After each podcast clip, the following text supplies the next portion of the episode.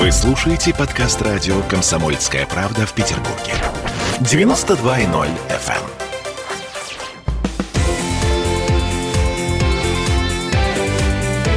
Картина недели.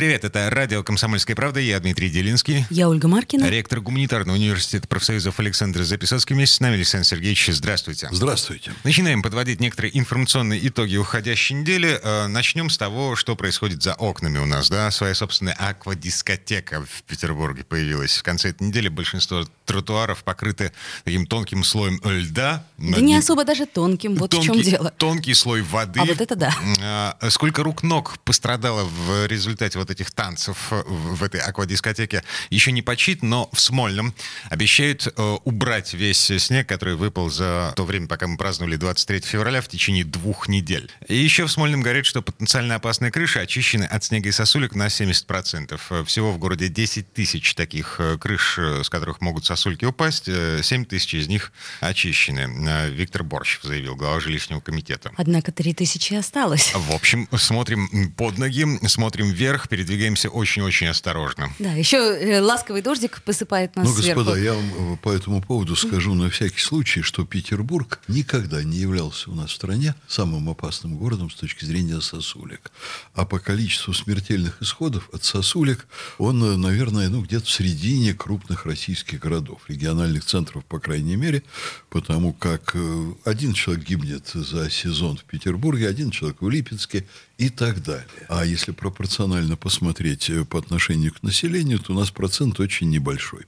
Это примерно такой же фейк, вот опасность сосулек, как э, так называемый бандитский Петербург. Более того, этот фейк выдуман теми же самыми людьми, которые придумали бандитский якобы Петербург. А при этом Вашенкова, да? Я думаю, что э, Ну, сосули будем, Валентины Ивановны Матвиенко мы запомним на всю жизнь. Кстати, Петербург занял третье место среди городов, в которых, по мнению жителей, коммунальные службы хорошо справляются с уборкой снега. И вообще у нас каждый десятый э, человек в Петербурге доволен тем, как убирают снег. Ам, смотри, этот опрос проводили социологи из портала SuperJob. Ну, А вот это да. Да, то есть опрашивали тех людей, которые заходят на портал SuperJob либо в поисках работы, либо, значит, в попытке посмотреть куда-то на сторону. И э, этот опрос проводился на прошлой неделе, еще до того, как э, выпал вот этот самый снег. Я вам без всяких опросов скажу, как физик-инженер по первой специальности, что Петербург находится в тяжелейшей климатической зоне с точки зрения снега, сосулек, наледи и так далее.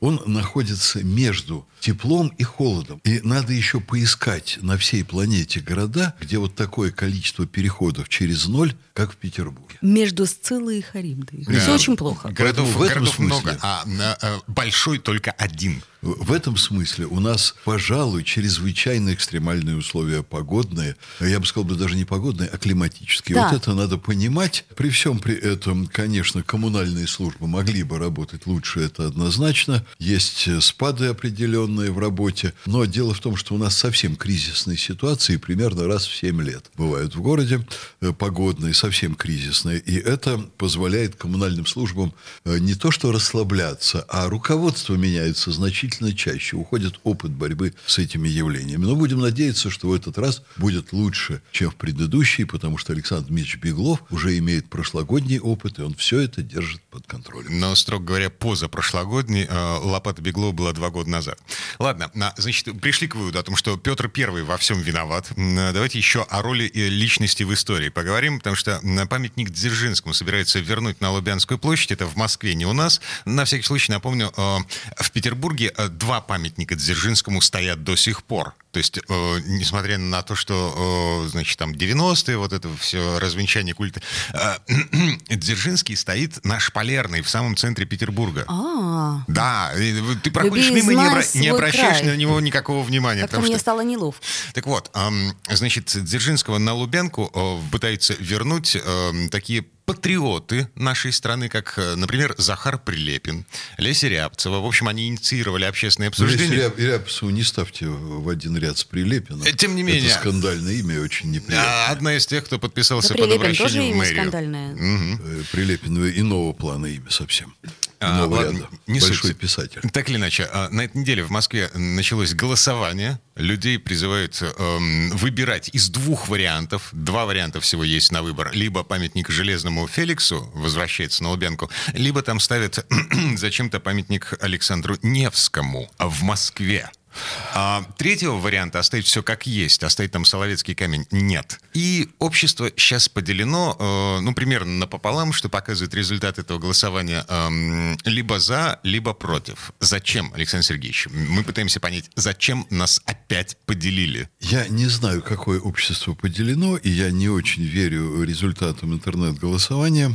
Я выскажу свое личное мнение. Я догадываюсь, что вы с ним не согласитесь, и, наверное, часть радиослушателей не согласится. Для меня, э, когда Дзержинского снимали с постамента, и я смотрел по телевидению эти кадры, это было очень неприятно. Очень было неприятно. Почему? А Почему? Потому что для меня вообще вот вся вот эта история нападок нашей вот в кавычках демократической интеллигенции на ФСБ, на КГБ, на ГПУ Дзержинского и так далее, это вещь очень странная. Я не могу себе представить, чтобы в Соединенных Штатах кто-то нападал на ФБР, считаясь при этом нормальным гражданином. Не модно там это с момента создания вот этой спецслужбы и по отношению к любым американским службам. Там бы, я не знаю, человек в сумасшедший дом попал бы, если бы он это делал. Да у них и 37 года-то не было. Да у них много чего было. У них были и гонения на коммунистов, и гонения на гомосексуалистов, и аресты всех немцев по стране. Много чего было разного. У них убили вообще-то за сто лет четырех президентов страны. А, Вот. Мы вообще-то в России живем. У нас, эм, ну, как бы своеобразное отношение к спецслужбам, которые... В том-то и дело. Вот это своеобразное отношение меня, ну, неприятно поражает. Я, наверное, никогда не могу с этим, не смогу с этим смириться. Действительно, у некоторой очень небольшой части населения своеобразное отношение.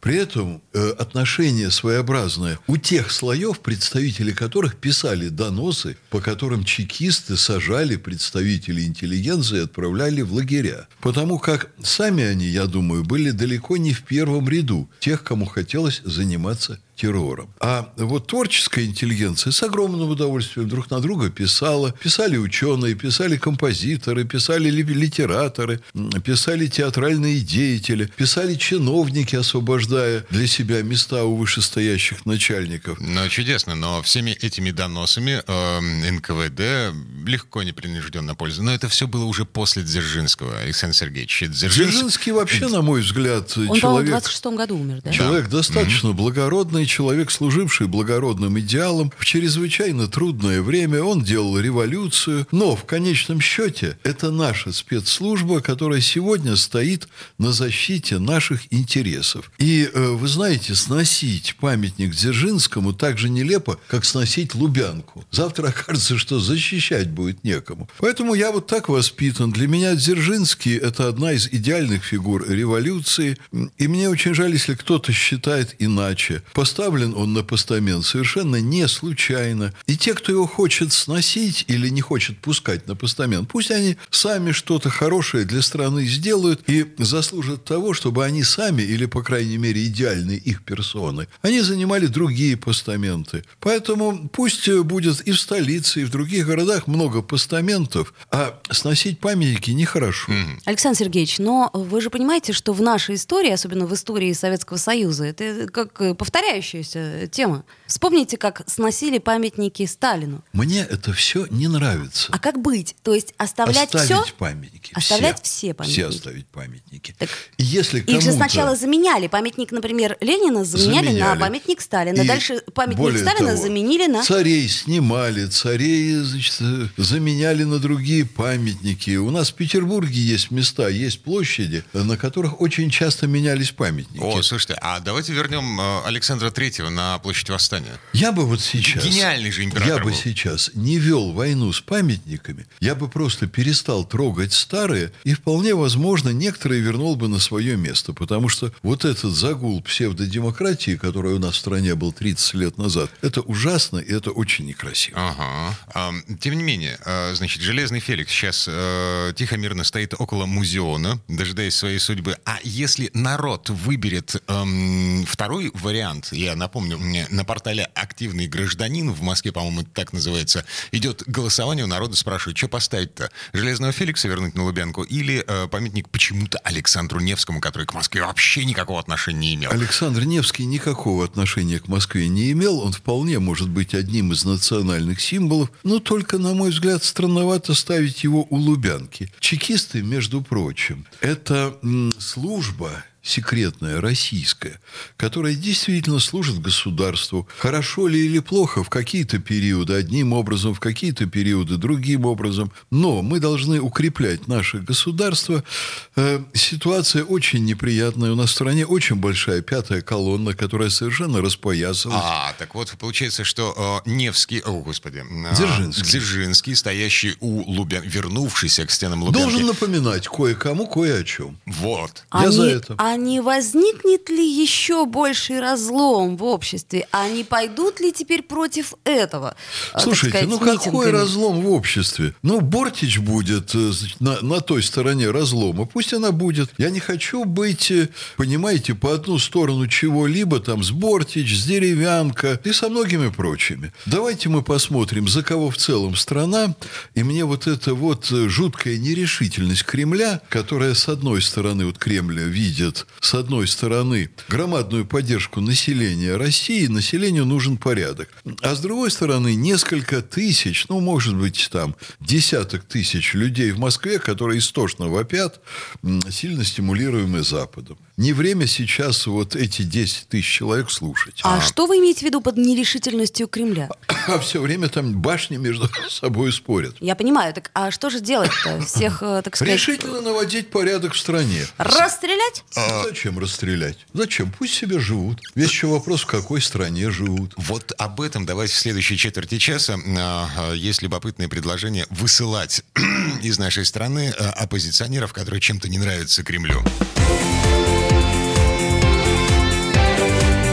Картина недели.